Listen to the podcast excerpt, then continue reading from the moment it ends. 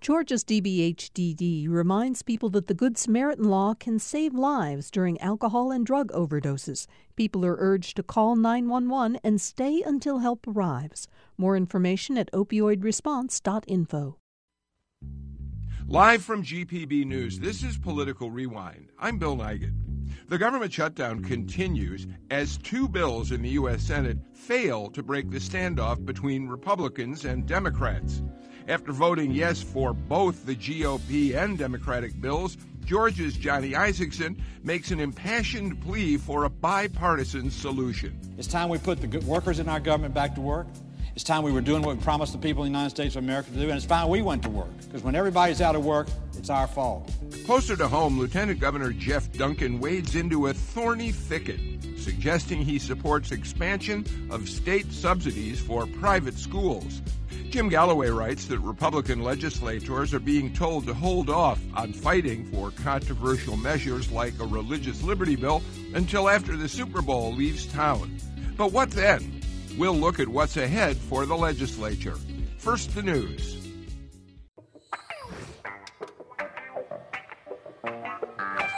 A Georgia senator crosses party lines to push for the reopening of the federal government.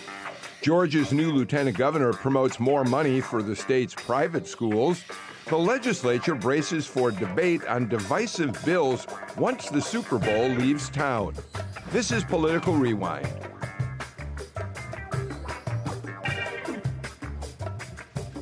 Hi, I'm Bill Nigut. Thank you so much for uh, being here for Political Rewind. Let me tell you right away we are flying by the seat of our pants in real time on this show today. If you are watching us on our Facebook live stream, as so many of you do, uh, it is just a little after 2 o'clock on Friday afternoon.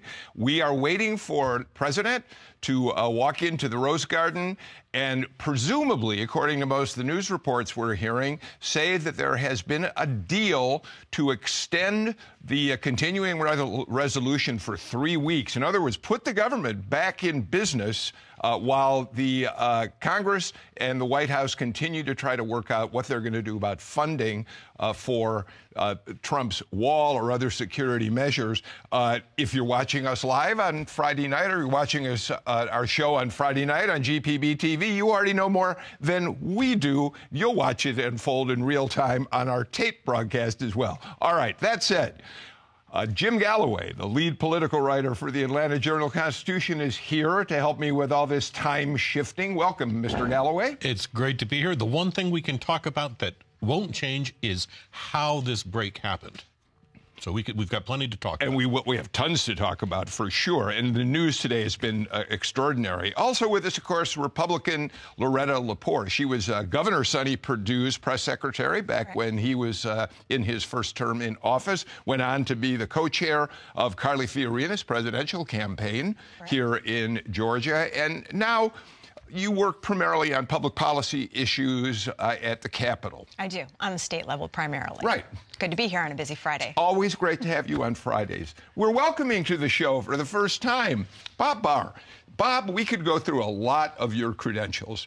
You were a, a U.S. attorney for the Northern District of Georgia back in the mid 80s, right? Got the time frame late, basically. Late right? 80s, but late 80s. Who's counting? you served as the congressman in the 7th District of Georgia from 1995 to 2003. You were the Libertarian Party candidate for president in 2008. And partly pertinent, all of that is pertinent to our conversation, but you also have a credential that we're going to get into a little bit later in the show. You were one of the managers in the, in the uh, uh, impeachment of uh, Bill Clinton. We're going to talk to you a little bit about that. 20, 20 years ago. Yeah, 20 years it. ago. Thank you for being here, Bob. Sure. It's, it's, great to have you here. Uh, Michael Owens, the chairman of the Cobb County Democratic Party, is with us just off a plane from the Midwest and raced over here. Yeah. We, we love your commitment. Without right breaking away. a sweat. Wheels down, I'm, I'm on the way to the studio. Thank you so much for being of here. Of course. All right we are waiting to see what happens when President Trump comes into the Rose Garden. I can tell you uh, that uh, his team is already gathered. Uh, uh, Sonny Perdue, your former boss, we see is waiting in the Rose Garden. Kirstjen Nielsen is there as well. Uh, uh, Jared Kushner is there. They're all waiting to hear whether, in fact, there's a deal, and we'll bring it to you as it unfolds. All right, Jim Galloway, the one of the things that people are suggesting may have finally pushed everybody to do something here was a remarkable event that unfolded this morning at a number of airports in the United States. LaGuardia Airport, because they did not have enough air traffic controllers, uh, actually had a hold on planes. They could not take off and land planes at LaGuardia for a period of time. Philadelphia, Newark had to slow down their traffic, and apparently Hartsfield had delays of up to an hour to an hour and a half for at least a period of time this morning for the same reasons. All right, this makes sense if you think about it. Okay. As we tape this Friday, uh, you have 800,000 federal workers missing a second paycheck. Uh, they're, on, they're on a two week pay period, okay? All right. If you are going to miss a day of work for which you're not going to pay, be paid, what day are you going to pick? You're going to pick Friday and you're going to make it a long weekend. Mm-hmm. And I think that's what's that's what happened. The other factor here is what happened in the U.S. Senate on Thursday. Uh, we had two votes one one for Donald Trump's package, one for a Democratic package. But I think the real action happened before those votes when you had a, a, a Senate Republican caucus meeting in which the the the senators pretty much revolted uh, against uh, uh, Mike Pence's yeah, vice president. Re- Republican senators in the Republican conference, who Pence came to talk to, said, "Get your act together." And one of them was Johnny Isakson. yeah. Yeah. Uh, Bob, the other thing we learned this morning is that up to uh, maybe 15,000 IRS workers decided not to go to work today. So when you start interfering with people's ability to fly in and out of major airports, when you suggest to people that their tax returns and, uh, may not be getting back to them in a timely fashion, that's where the real pressure in all this starts to build. It is. It's it's it's a perfect storm, you know, to use a, a hackneyed cliche. Uh, but it is. All of these things have come together. They could sort of paper over them for a couple or three weeks and not really notice, or people wouldn't really notice out in the real world, aside from those who were directly affected by not receiving their pay. But uh, now it's gone on so long that you cannot ignore, you cannot paper over those real jobs that are being affected, such as air traffic controllers. And if there's one group of people in the federal government that you do want there uh, working and paying attention to what they're doing, it's the air traffic controllers. And when you don't have that, it can bring have a cascading effect, and all sorts of problems yeah. then follow. And that's that's where we are. So Loretta, we have the two votes. What's interesting is the Republican vote essentially was about giving Trump what he asked for with some of these so called trade offs, compromises that he made. It failed. Uh, what's interesting is the Democratic uh, measure, which would get the government back to work temporarily and then give time to continue negotiations on uh, border issues. It failed as well, but it got more votes than the Republican bill. And one of the people who voted for both bills was Johnny Isakson. That's right. Well, he's been increasingly more and more vocal about the shutdown and the impact that it's having on not only the federal workers, but the ripple effects that that is having throughout our economy and across America. And so um, I think at the mention the the conference meeting that Jim mentioned, um, you know, he essentially what he said on the floor of the Senate yesterday, reminding people of the history of shutdowns and the fact that few of them have ever yielded any real positive results. Um, he apparently gave similar remarks within the conference, not knowing that that the vice president was going to be in attendance that yesterday. Um, and so I think the vice president probably took that back. At the same time, we saw sort of a break in the House yesterday where we saw about 30 lawmakers, Democrats, write a letter to Nancy Pelosi mm-hmm. um, saying, like, look, we've got to do something. Let's give the president the opportunity um, to debate the wall, to debate funding um, for for border security. Let's give that guarantee at a minimum and get the government open. So you're seeing breaks in in both parties where people are wanting the government open. You had uh, you, you had Jim Clyburn, uh, the South Carolina, Carolina. De- Democrat, start talking about what was it? What was his phrase? Uh, uh, uh Michael. He wants it was a, a smart a smart fence, smart yes. wall, smart yes. wall. That's what it was. Yeah. Well, and yeah. it's interesting to note that Lucy McBath was one of the Congress members that signed on to that letter to, to Nancy. She was also went over to the Senate with a handful. John Lewis was one of the other Democrats. Went over to the Senate to watch the vote and see if they could be persuasive with any of their Democratic uh, colleagues from across the way. Yeah, you know, I, you know, I, I really want to bring this back just for a quick second about. Um, I know Congressman Barr mentioned about uh, air traffic controllers. I think, and as this kind of you know lingers on, and as you said, I just came back from the airport. I've, I've flown a couple of times this week already. Um, and what comes top of my mind is the TSA agents, right? Um, these are these are workers that don't make nowhere near the salary that an air traffic controller does, and a lot of these people are, are living paycheck to paycheck. And now, as you go into the second week, um, I think the report just came out that uh, I think over the past week, they were last Friday, uh, 10% called out sick. Um, make it a long weekend, or are you going to try to start picking up shifts somewhere else and finding something else to do? It, it's imperative, you know, that, that we think about the people who are heavily impacted by this, not just from the standpoint of a shutdown, but a standpoint of being able to put food on the table. So, Michael, uh, Johnny Isakson's up uh, from up your way. He's a Cobb County Republican, uh, and and his the way he's positioned himself on this. Is is I think one of the reasons he's so hard to beat. Uh, let's let's watch and listen to Isakson's remarks on the floor of the U.S. Senate. Again, he was one of I think five Republicans who voted for the Democratic bill: Romney, Murkowski, Lamar Alexander, Susan Collins, uh, Cory Gardner. So uh, half dozen. Cory, Cory Gardner is one that surprised me. Uh, that uh, the other the others, I, I, based on what they've said and their positions on other issues, but Cory Gardner, I think, is going to face a real tough reelect in Colorado, and I think he was feeling the heat. I think that was a, a real signal to the administration. Absolutely. Why don't we do this? Why don't we? Uh, it, and it's worth playing out his entire remarks. They're not that long. They're about a minute 45 seconds or so. Here's Johnny Isakson on the floor of the U.S. Senate. All Democrats and Republicans pay close attention. I've been here 20 years. I've seen a lot of shutdowns, about five of them. I want to talk about what they produced. The first one under Bill Clinton produced Monica Lewinsky. That's how they got in all the trouble because she was an intern in the White House, and idle hands are never good. For us, Newt Gingrich lost his job in the same shutdown. He lost his job because he lost six votes and the House couldn't get reelected Speaker. I had to replace him, and I'm kind of glad that happened, but that's still not a good result and not a good reason to have a shutdown.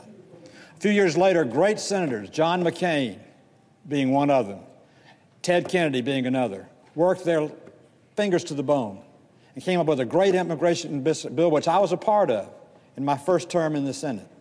And we got castigated and ruined because all of a sudden amnesty became a four letter word. And political consultants found, found it an easy way to run against people in the party. And so for 20 years, 15 years, we've been beating each other over something that ought to be easy to do. And that's changed for the better. You know, a lot of people think Congress's job is to come to Washington and change things for the better. When it comes to immigration, all we ever change is the subject. We never end the debate. We never pass a result. And oftentimes we call each other names for the wrong reason.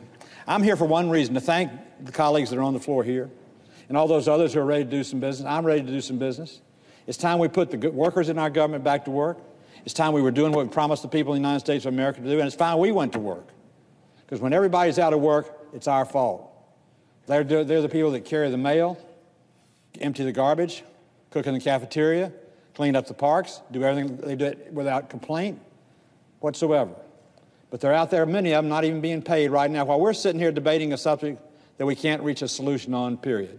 We need to take our armor off, leave our weapons at the door, walk in the room, shake hands, grab Ben Cardin's hand, say, Ben, thank you for making an effort as a Democrat. Lisa, thank you as a Republican for supporting it. And let's sit down let's pass a bill that we can both agree on that gets Americans back to work and restores the spirit of Ellis Island and the pride of the United States of America. And Jim, uh, Senator Isakson has been part of the bipartisan group hoping to find some breakthrough. Right, right. But but but if if, if you listen carefully, you, there there were two protests in that speech, in that single speech. Number one was was the impasse over over the federal shutdown was one, but but he was also re- criticizing his fellow Republicans for making immigration kind of a a, a, a weapon a weapon to to to hurt other Republicans in primaries. Uh, that uh, uh, he was pointing specifically to the 2007 impasse that that got Saxby Chambliss booed, was kind of contribute com, uh, contributed to Saxby's At the decision. state Republican convention. Exactly, exactly. It is. Uh, it's. It's immigration has become the way you uh, anti anti-immigration is is the way is the position you take when you want to win to win a Republican primary. Bob, you were up there in a, in a highly charged atmosphere during the latter years, especially of your tenure. Well, no, actually, throughout the whole thing, from the time of the Gingrich Well, we, Revolution. we had the very first so-called shutdown, my first year exactly, in Congress. Exactly, Um, when you hear Isakson and his remarks uh, uh, on this, how does it resonate with you? It, it reminds me, Bill, how bad things have gotten up there. Yes, during the, the, the early years of the Republican majority in the, in the mid and then the late 90s, there were some tensions, shall, shall we say, for a couple of years, but then things settled down uh, for a while. Everybody didn't go, get along, uh, you know, kumbaya, but we got things done. I mean, heck, we had a balanced budget. We got uh, a, a year after the year and a half after the uh, so-called shutdown. We balanced the budget, uh, reformed welfare, cut taxes. We got things done. The atmosphere up there uh, today is so toxic, it makes those days look like kumbaya in comparison. Uh, it's just awful. What uh, Johnny is saying uh, is absolutely correct. Immigration has become sort of the third rail of politics uh, in this uh, the early part of the 21st century. It needn't be, and hopefully, some lessons that will be learned from this experience will open up things so that actual dialogue and agreements can start taking place. If I can interrupt here, I just got a text from my FEMA daughter in D.C. saying, Hooray, I'm going back to work on Monday. We hope so. The president, uh, again, uh, we're t- watching this in real time on Friday afternoon. The president has just uh, stepped into the Rose Garden and is beginning his remarks. First thing he's doing is thanking all the federal workers who've stayed on the job. Loretti got a lot of criticism, and so did others in the administration, for not being uh, as outwardly sympathetic, as sensitive to the problems they were all facing. Uh, so he's starting his remarks. Uh, uh, on that note, but he is saying there's going to be a three week extension of the continuing resolution uh, so we can get the government back to work and uh, uh, continue working on the wall that he wants. Well, I don't think he's going to drop that. Yeah. I don't. I mean, he's not going to. He's not going to drop border security and some kind of physical parameter um, as part of his ask. Um, but I think that to the conversation that we've just had, the pressure was mounting, and and people's livelihoods and their families were at stake, um, and so it had to be open. There were also some very very high profile um, Republicans uh, this week that were weighing in in different ways with Jared Kushner. So the Koch, you know, brothers, they have a foundation or an organization um, that's really advocating for allowing the Dreamers permanent status here. And so those folks were meeting with Jared Kushner this week, and Jared Kushner agreed that he would have a conversation with the president. Um, so we've seen it coming to uh, back to the White House in a whole lot of ways. And so hopefully now we will have um, to Congressman. Bob Barr's point, some kumbaya. Well, maybe not to that level, but maybe some kumbaya where they can have some to, to that point, formidable Michael, conversation. to that point, the president just said that the debates over the last 30 plus days have been spirited is the word that he used. And then he went on to say that Republicans and Democrats have shown that they want to come together and work in a bipartisan way to find a solution to all of this. What an extraordinary What an idea, right? change of tone. It I was- think. Go ahead. I, I think you heard that some with with um, Senator Isakson's r- remarks, and I think when he said the spirit of Ellis Island, right? Bring me your tired, your poor, your huddled masses yearning to be free. He, he says that specifically on purpose because immigration is a third rail of this. And he understands that a pathway to getting this solved um, is, is through immigration and understanding. So when Republicans start to kind of come together around this and go, you know what, this is this, this is not just a carrot. It's actually a, a, part and parcel of the solution that we have to have in place. So, you know, a continued resolution to kind of get the government back up and working um, is obviously a direction we have to go, but it's not going to be far from what we have to do with immigration. Let's, uh, you're uh, hoping, as a leader of the state Democratic Party, to be able to uh, take Senator David Perdue in the 2020 elections. We just heard what Johnny Isakson said on the floor of the Senate yesterday. Let's uh, uh, uh, take a look at what David Perdue had to say. Many of us fought to keep the Senate in session last August to avoid this funding situation in the first place. President Trump has tried to reopen ne- negotiations with a reasonable proposal that not only fully funds the federal government, but also addresses critical border security and disaster relief.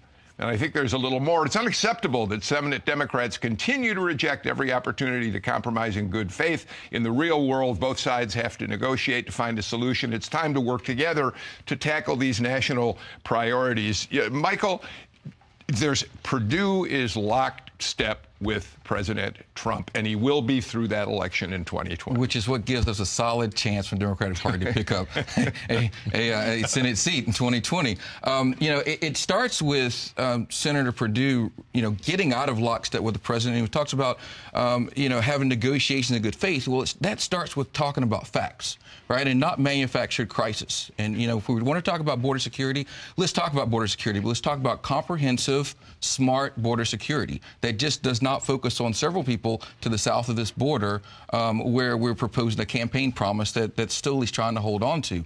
Um, Democrats have from the beginning and continue to say that we support border security. We're not for open borders. Uh, we're not for just letting anyone come in, but we're also not for, you know, again, manufacturing crisis and creating, you know, this this this issue um, that that we're all unsafe somehow because you know immigration is lower now than it's been you know, in a decade or uh, more. Uh, Michael, it's uh, Bob. You know what? I've been saying on this show for a couple weeks now that Democrats haven't been saying uh, in, in, in articulate ways the kind of thing that Michael's saying right now. I think Democrats have let the Republicans get away with saying Democrats are for open borders. Uh, when Nancy Pelosi says we don't want to build a wall because it's a moral issue, uh, that doesn't tell people anything. It's only now when you've got a Clyburn saying, I'm for smart a smart wall, I'm for added security measures, that we're beginning, I think, to hear an argument from Democrats that really does resonate, even though uh, the polls show most Americans blame Trump for the shutdown. I think I think the Democratic Party nationally is being ill served by Pelosi and Schumer. Uh, Even after the way Pelosi stood Trump down on the State of the Union oh, those, that's a sideshow. Those, those, those are e. Those are silly. I'm talking about some real substance okay. here. Uh, Trump is a negotiator. One may not like his style. One may not like how he does things or what he says. I certainly don't. Uh, but he is a skilled negotiator. So is Chuck Schumer. I mean, heck, they're both from New York City. They're, they're both political leaders and, and, and trained negotiators. It mystifies me how, at the beginning of this, back in December, when Pelosi and I guess Pence was just kind of sitting there like he does, and then you had Trump and uh, Schumer, you know, they had an opportunity to actually start negotiating. The Democrats, I think, could have gotten all sorts of goodies from Trump if they had just negotiated. But for some reason, they have allowed themselves to fall into the trap of making it so personal that it, that it blocked their ability or their willingness to do some things for their party that they could have done. They, let, they have let an, uh, a tremendous uh, opportunity slip by by falling into the trap of taking Trump's bait of making it personal. Um, to, to, Michael's comments here on on on, on immigration, uh, I think we're going to find out very quickly uh, if if this February 14th deadline, which is the new deadline for, mm. for, for, for a continuing resolution to keep the government open, is is going to result in another crisis. Because if if uh, to, to, to, to Isakson's point on, on on immigration as a third rail, what you've got is uh, this this happened last February, ex- almost exactly a year ago, where we had a deal on the table, but there is a there is a, a, a an, an, immigration wing in the White House led by Stephen Miller. Mm-hmm. Uh, it's that that uh, that pretty much deep sixed that that uh, agreement. The question is, does he still have influence over Trump in that manner? And remember that Miller is closely connected to both U.S. Senators Tom Cotton and David Perdue in an immigration reform movement. So will will David Perdue back off some of some of those asks that he's made in that in that movement? Loretta, let's do a little history lesson, though. Okay. You know, it, it is fair to say, as Johnny Isakson suggested in his remarks, that he wishes Republicans wouldn't have uh, seized on immigration and politicized it uh, against Democrats. It was George W. Bush, Republican President George W. Bush, who offered one of the most sweeping and comprehensive Im- immigration reform plans that has ever been introduced since we've been be- dealing with this problem. It's what led to Saxby Chambliss being booed at the Georgia State Republican Party convention. But Republicans have in the past, there have been Republicans who've shown vision on this question. Mm-hmm. And of course, um, President Bush was a border governor um, of Texas. so, so that was something that was in in real practical terms, something he was wholly aware of. And he tried to reach across party lines to find some support on the other side. And I, in his book, when he left office that he wrote, he talks about this. And one of the things that he says is he wish he had just chose better timing of when he put that initiative forward because he thought it could have gotten more ground if he had introduced it at a different time in his term. Yeah. Um, and, and so, and that is always an issue. Timing is always an issue. I think what Senator Isakson said, and, and I think that Senator Isakson is part of a generation um, that it was in Congress and is still in Congress in fewer numbers, and that Congressman Barr was a part of, where you were statesmen. And you had an obligation to your constituents in your home district, but you also had an obligation to your country. And we see, because of what he referenced as political consultants, constantly catering to whatever the base of a member's cons- core constituency is. And that's divided us. That's, that's pulled us apart. My grandfather came to this country through Ellis Island in the early 20th century. He knew exactly what the rules of immigration were. They were spelled out. He knew he had to speak a certain amount of English when he got on, on the ground. He knew he had to talk to those customs agents in English. He knew he had to have somebody here to receive mm-hmm. him. And that's what needs to happen. There's no reason that our country and our, immig- our legal immigration system can't work. Um, so, so that's my little soapbox. Good. Today. No, I like that. I like that. My, my grandparents came here from Hungary and came through Ellis Island. Michael, one of the things that President Trump said, I'll get your response to this, is, quote, I'm very proud to announce today we've reached a deal to end the shutdown and reopen the federal government. He went on to say, I have a very powerful alternative, but I didn't want to use it at this time. Holding out clearly the, the threat that he could declare a national emergency if he still can't get his money three weeks from now and and take the money to build the wall the way he wants to. So you know we're talking about making compelling arguments, and I think Congressman Barr was was right to a certain extent um, when.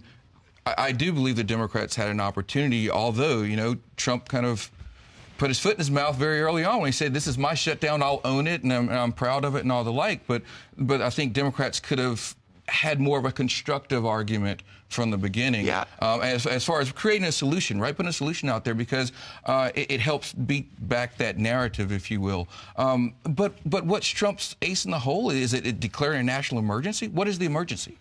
Right. I mean, that, that's that's the issue that, that not only him but Republicans, rank and file, are going to have to answer right. back to their constituents uh, about what this emergency is. I, I got to get to a break, but as we do, I, I, want you all to take a look uh, uh, uh, for the, and for our TV audience at one of the other reasons that President Trump may have finally decided he better do something.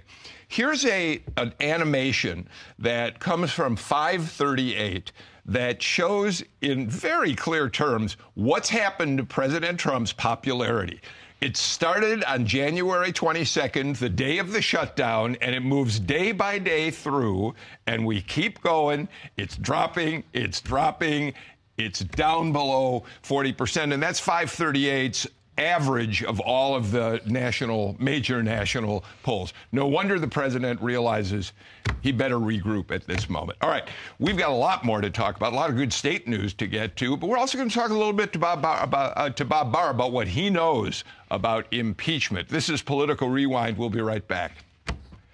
We're back. Um, I want to turn to you, uh, Bob Barr, former Congressman Bob Barr. You were uh, in the House when uh, the Monica Lewinsky story broke, when President uh, Clinton gave false testimony uh, uh, about his relationship with her. But even before the Lewinsky story came along, when you were looking at what at you thought were uh, impeachable offenses related to his finances, you began uh, suggesting that maybe this was a guy who deserved to be impeached before Lewinsky, yes?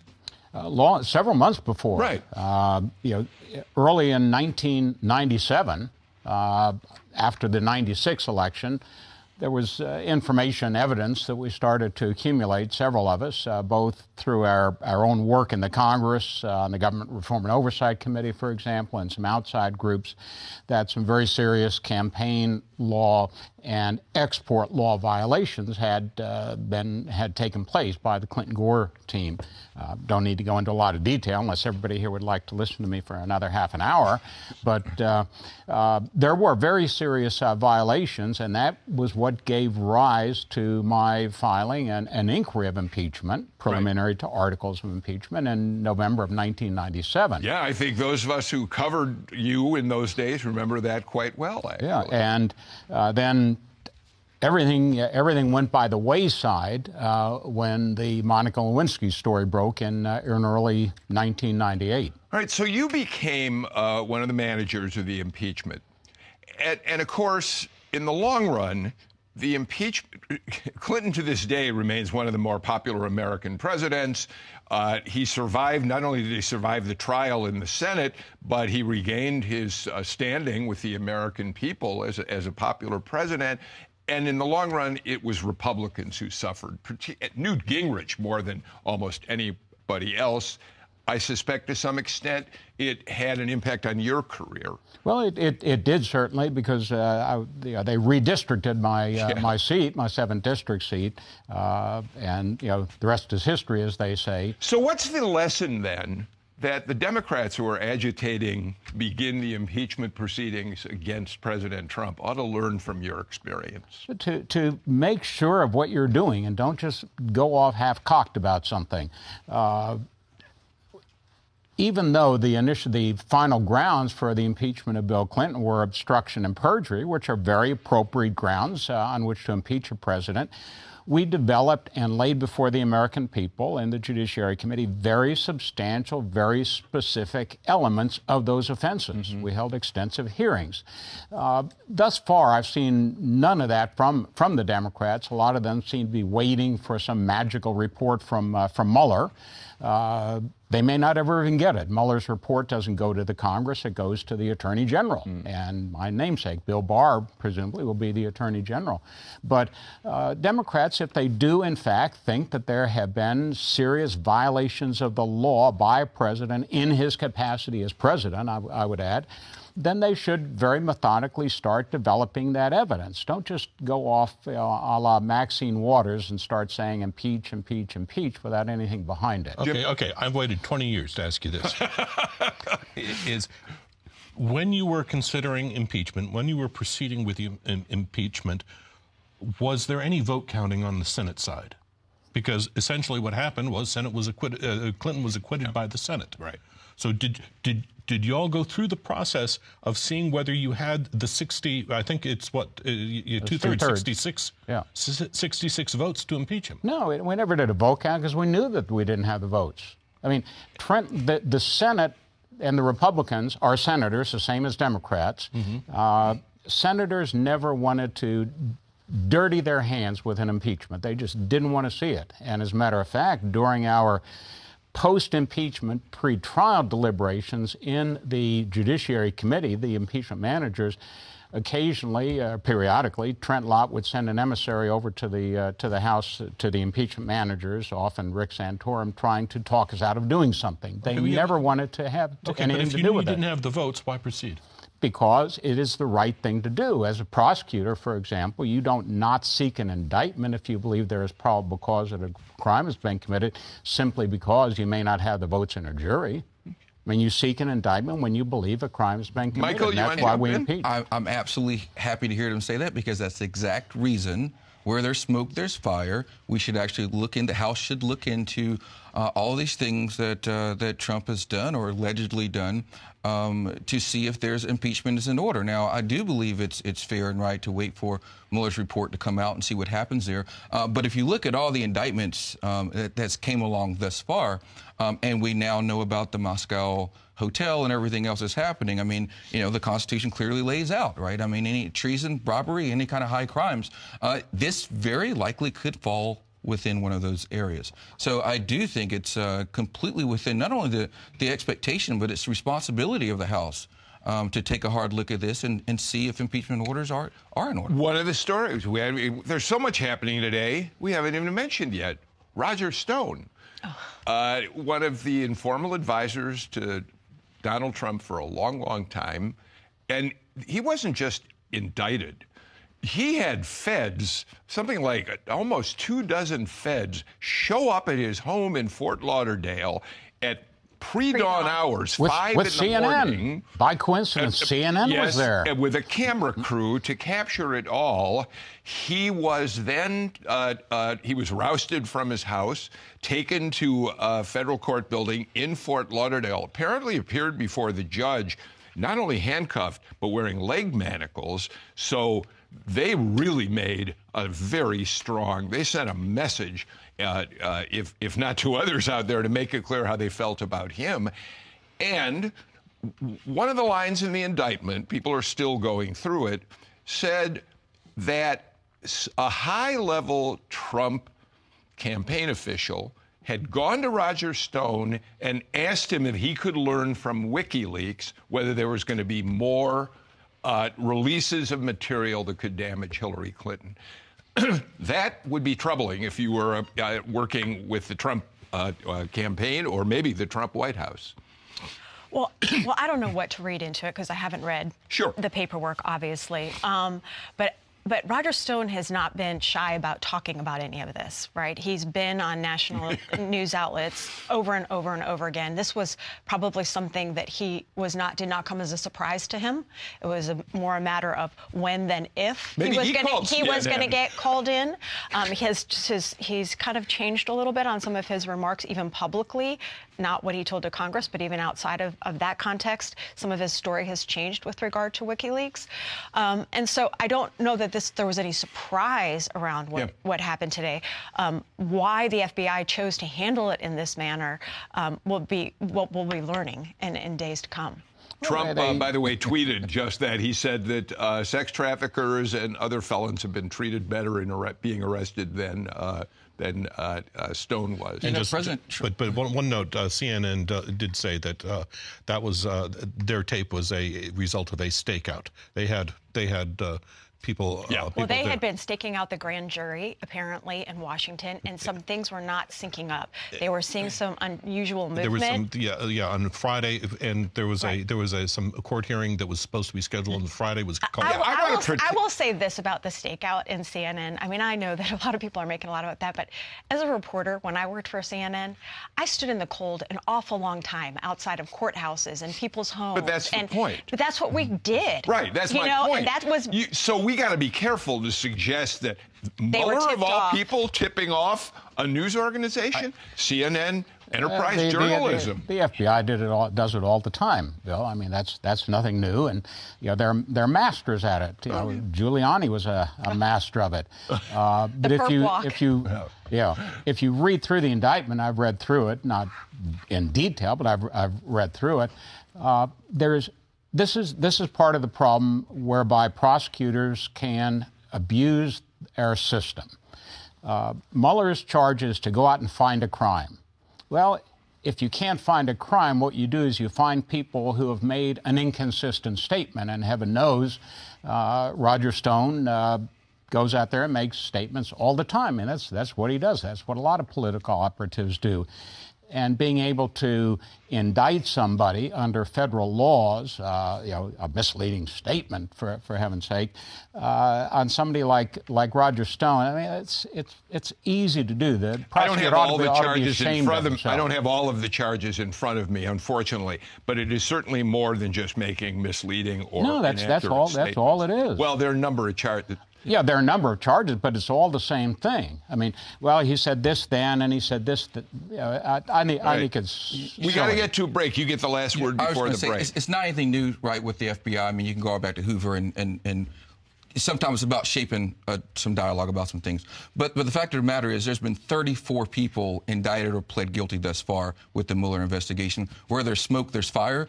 Five of them, or five or six of them, has been Trump advisors directly, um, including Cohen and other folks. So you know, as it starts to get closer and closer, you, you know, you, it's very hard to say that that is a witch hunt because you know why? Witches don't exist. This there's meat to it. All right, we got to get to a break. We also, when we come back, we have some really interesting state news that we want to talk about as well. We'll do that with a panel in just a moment.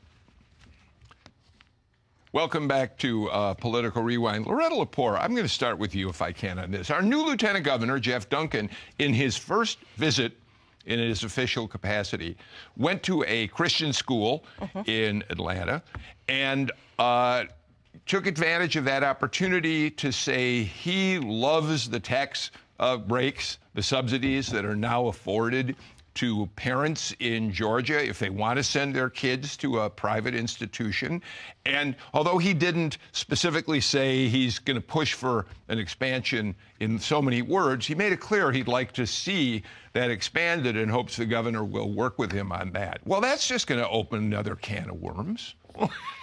Well, well, because public educators well, are saying we need the money. Well, no one should be surprised that he's supporting school choice that should be that shouldn't be no surprise because he campaigned right. as a supporter of school right. choice, um, and he has been a vocal supporter of the tax credit, the education tax credit, which in 2008 created what are called student scholarship organizations or SSOs, where individuals or companies can get a tax credit in varying amounts, um, which then go to schools. Um, and they can be designated to certain schools, and those and those uh, those funds have to be used for children um, who need financial assistance mm-hmm. to attend private school. Mm-hmm. Um, and so this is this has been around now since 2008, and the increments over the years have gone up and up. So most recently, it now stands for the year 2019 at 100 $100 million. Yeah. Um, it started at $58 million. And there are limitations, but when you hit that max, that's it. Um, and so I'm not sure what his inference is in terms of how to expand it, whether it's a dollar amount, because I will tell you by the end of January, that $100 million will be gone. gone. Sure. It will already be declared. Um, that's how popular the program is. And there are a lot of children attending private schools, and they have to have demonstrate that they have come out of an underperforming public school right? They have to have been in the public school system at least for some time before they can receive this assistance. And the amount of money that any child can get has to be commiserate commiserate with what a public school student is getting in a certain calendar year. So I don't know if he means that or if he means to broaden parameters somehow right. around the program. And, and, you and you, and you you you get into the argument uh, on the other side. Uh, are public educators who say that every dollar that doesn't that goes to a to a to a private school is a dollar taken away from a public school. Uh, and and Bill, we, when when we were off air just a minute ago, just I reminded you that this was this is what got, uh, Casey Cagle's support for for this effort, the same effort that, that Jeff, Jeff Duncan is pushing, is the thing that got, very thing that got him in trouble uh, during the governor's race, because he, uh, if you'll remember, uh, he he came uh, he crossed swords with Lindsey Tippins, a state senator who is a very big a Republican and a very big advocate of public education. He didn't want this this legislation to move to expand the credit, and what happened was that uh, Casey, Casey, persuaded him to move the legislation as mm-hmm. Casey said to Tippins, and he was recorded. Of course, it was, it's a bad bill. I know that, but I've got to go for it. Right. So he he so he, he had Tippins move uh, a a vehicle yeah. that he mm-hmm. used to, yeah. to, to that end. And, and State Senator Lindsey Tippins resigned, right, from his chairmanship, from yes. chairmanship yeah. because of that. Michael, you're talking about the, the, the, as Jim points out, the public educators are going to fight this any in, expansion because they don't like it to begin with, tooth and nail, because they of course say, look, we have so many underserved schools across the state of Georgia that are already struggling. We didn't. Nobody's uh, looking immediately, at least, at. Uh, uh, redoing the Quality Basic mm-hmm. Education mm-hmm. Act, which could move funds into different school systems. So this is, uh, you know, there could be quite a fight if, in fact, what ends up happening is there's an effort to expand the pool of money in the next fiscal budget. I think it will be, and I think uh, you know those advocates for public education uh, are are justifiably so in going out and fighting for it. You know, it's interesting, um, Bob. Uh, so it, it, it, it's to see how the Trump administration looks at this sort of effort to help private institutions, religious institutions. Right next door in South Carolina, we have a situation where the administration has already weighed in and told a foster care agency which excludes LGBT uh, uh, families from and and other non and non-Christians. I was going to. They can't they can't come in and, and, and, and get a foster child to take care of. And the administration has said they're fine. They can still apply for federal they can still receive federal funds. That's getting into a really dicey area as it applies to any of the states out there, isn't it? Well, it, it, it does, but one wishes, or I guess I would wish that you know, we would focus on the quality and the substance and get away from, from the labels. What teachers ought to be and public school administrators ought to be looking at is not worrying about who gets 50 cents from this dollar and who gets 25 from that, but why are we having these problems in the first place? Why are not the children in our public schools getting the right kind of education? It's not just about money. What is it about? It, it's about parenting, it's about having parent teacher associations where parents are brought in. It's about having that family structure. It's about having mentoring programs. All of those sort of intangibles that have nothing whatsoever to do with the, the, the mere dollars. You look at school systems in other parts of the country, for example, in many places in the Midwest, where the students score consistently far higher than in Atlanta and other major metropolitan areas, and yet those school systems spend maybe half or less much, as much money on students as the city of Atlanta does. It's gonna you, you, you can't simply say that because you have to look um, at where the money is going and what the money is being used for. But you know, it, it's absolutely about money when when there's no supplies for students, when teachers have to take money out of their pockets to buy schools um, to buy supplies, when there's only three or four computers for 25 kids in a room. Um, you know, so you, you can't say that money is not an issue when it's no, it's, imperative. I didn't say it's, it's not an issue. It, it is an issue. You're absolutely correct, and there has to be a right balance. But uh, so often nowadays, people focus solely on the money.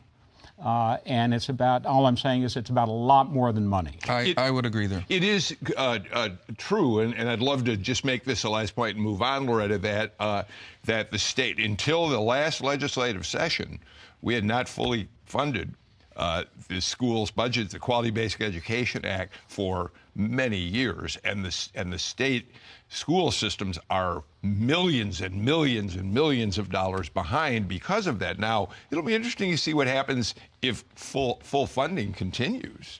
Well, it's also interesting because it, it is a bigger it is a bigger issue um, because in that time that you reference, where QBE was not funded, the school systems have changed. So even this week during appropriations hearings, the CFO for the state Department of Education talked about how how many fewer students there are, for example, in some of the rural districts, mm-hmm. and then how those tax digests have been affected because about a third of them have less funds to work with. Yeah. And so it's a constantly changing dynamic and picture as the population and student need and enrollment changes. All right. Uh, you know, uh, that's one controversial issue. Jim, uh, you, you all in the Jolt, I think it was where I read this, uh, said that the uh, Republicans in the legislature have been told by the leadership no controversial bills between now and the Super Bowl. Hold them till afterward. So tougher abortion restrictions, religious liberty bill, carry your weapon without a permit anywhere you want to go. Forget about it before the Super Bowl. But what about afterward? Weren't you wondering why things were so quiet around here? yeah, look, we, we, we are it's uh, how, we're, we're how many days from uh, February 3rd? Close. Cl- yeah. We're we're, clo- we're close we're closing in on it. You're going to have uh, have pretty much I mean this is going to be the camera capital of of, of North yeah. America. Yeah for for a, a weekend and change, and they're looking for stories. Yeah. And uh, the the thought in among Republic, Republican leaders in the House and the Senate is let's let's not give them the easy stuff. So is the dam going to break after on oh, starting oh, yes. on February oh, 4th? Oh, yes. I think so, no oh, doubt. Yes. But I, I, think this also speaks to the, to the, to the fact of you know Georgia loves to pride ourselves on being the number one state for doing business in. Um, all these things have proven to be bad business or bad for business. Uh, so it's no surprise to me that. Um, you know, it's kind of putting the, the kibosh on this for a little while until all the cameras are gone, until the limelight's kind of off. Because, you know, as as Jim said, these you know, when you come into town for these, there's always the side stories, right? Sure. There's always stories about the city, the feel good stories, the controversial stories, um, and any of these are, will act as lightning rods, um, and unfortunately, uh, will shine Georgia in not so pleasant light to the rest of the country. It's, so you can, it, look, it's it's it, uh, the, the Republican caucuses in both the House and the Senate have some very conservative members on it, and they do want their stuff.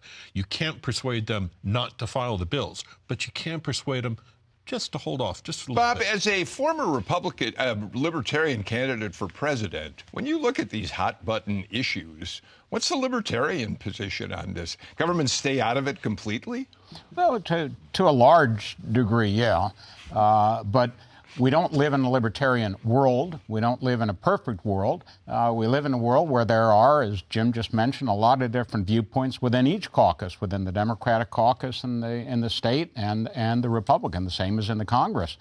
And negotiating your way through that is something that we need to have good leadership in both parties to do. Yeah. Right now in Washington, that's absent. Yeah. We're doing better in Georgia. So, speaking of good leadership, Jim Galloway, you and I have been uh, uh, talking uh, in the last couple weeks, ever since he was on our show, about uh, what a calm, reasoned, uh, sort of uh, cooling force David Ralston is as Speaker of the Georgia House. Why did he?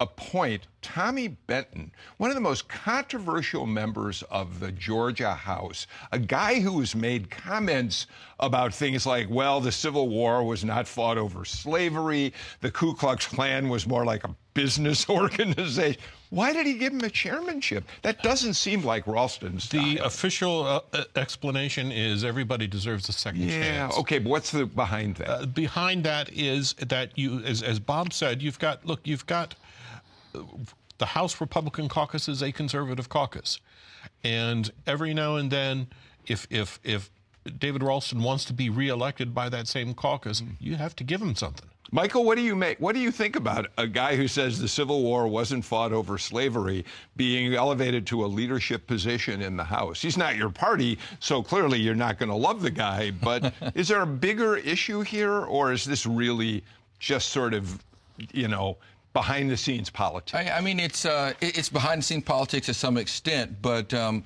when, when when someone's known for making those comments, and, and quite frankly, too, not just a one-off statement, a repetitive, continual. By the way, um, he is a he, former history teacher too. Yeah, Yeah, I mean, I mean, right. it's it's not like he's saying this out of context, like he doesn't understand it. It's been said enough time in enough scenarios to where um, he, he's putting it out there as, as a matter of uh, you know stating his his factual element of where he wants to be. The problem with me is if there's no atonement for that, there's no um, understanding contextual element and and growth from that. I mean, I think we hold people on both sides of the party the same way. I mean, everyone slips up and deserves a second chance. But second, third, fourth, fifth is just who you are and how you see things, and and that's not, I don't think, who Democrat or Republican wants to have in leadership. All right. It's a, there's an interesting comparison to be uh, to be made uh, with with this fellow and Steve King over in Iowa. Yes. Yeah, I mean, it took. yeah, it but took Steve a while. King was, But- censure, but was, how, was after how essentially long? dropped after, from all of his committee assignments. after how long, though? All right, you're right. All right, we're completely out of time uh, for today's show. Uh, Bob Barr, what a pleasure to have you on. Thanks so much for joining us today. I'd love to have you back sometime. Look forward to it. Michael, you know we always uh, enjoy you. Loretta, you're Yeah. uh, our Friday regular, and we appreciate that. And Galloway, I'll see you for a show again on Monday. Um, as we uh, close out today, and and we can say how thankful I think we all are that the federal workers are going to get back to their jobs. It'll be interesting to see how quickly paychecks, back paychecks, can be cut. Right here in Atlanta, who's breathing the biggest side, size of relief? The local organizers of the Super Bowl. Looks like things might go a little better for them than they thought they would yesterday. I'm Bill Nigut. We'll see you for another political rewind on Monday at 2.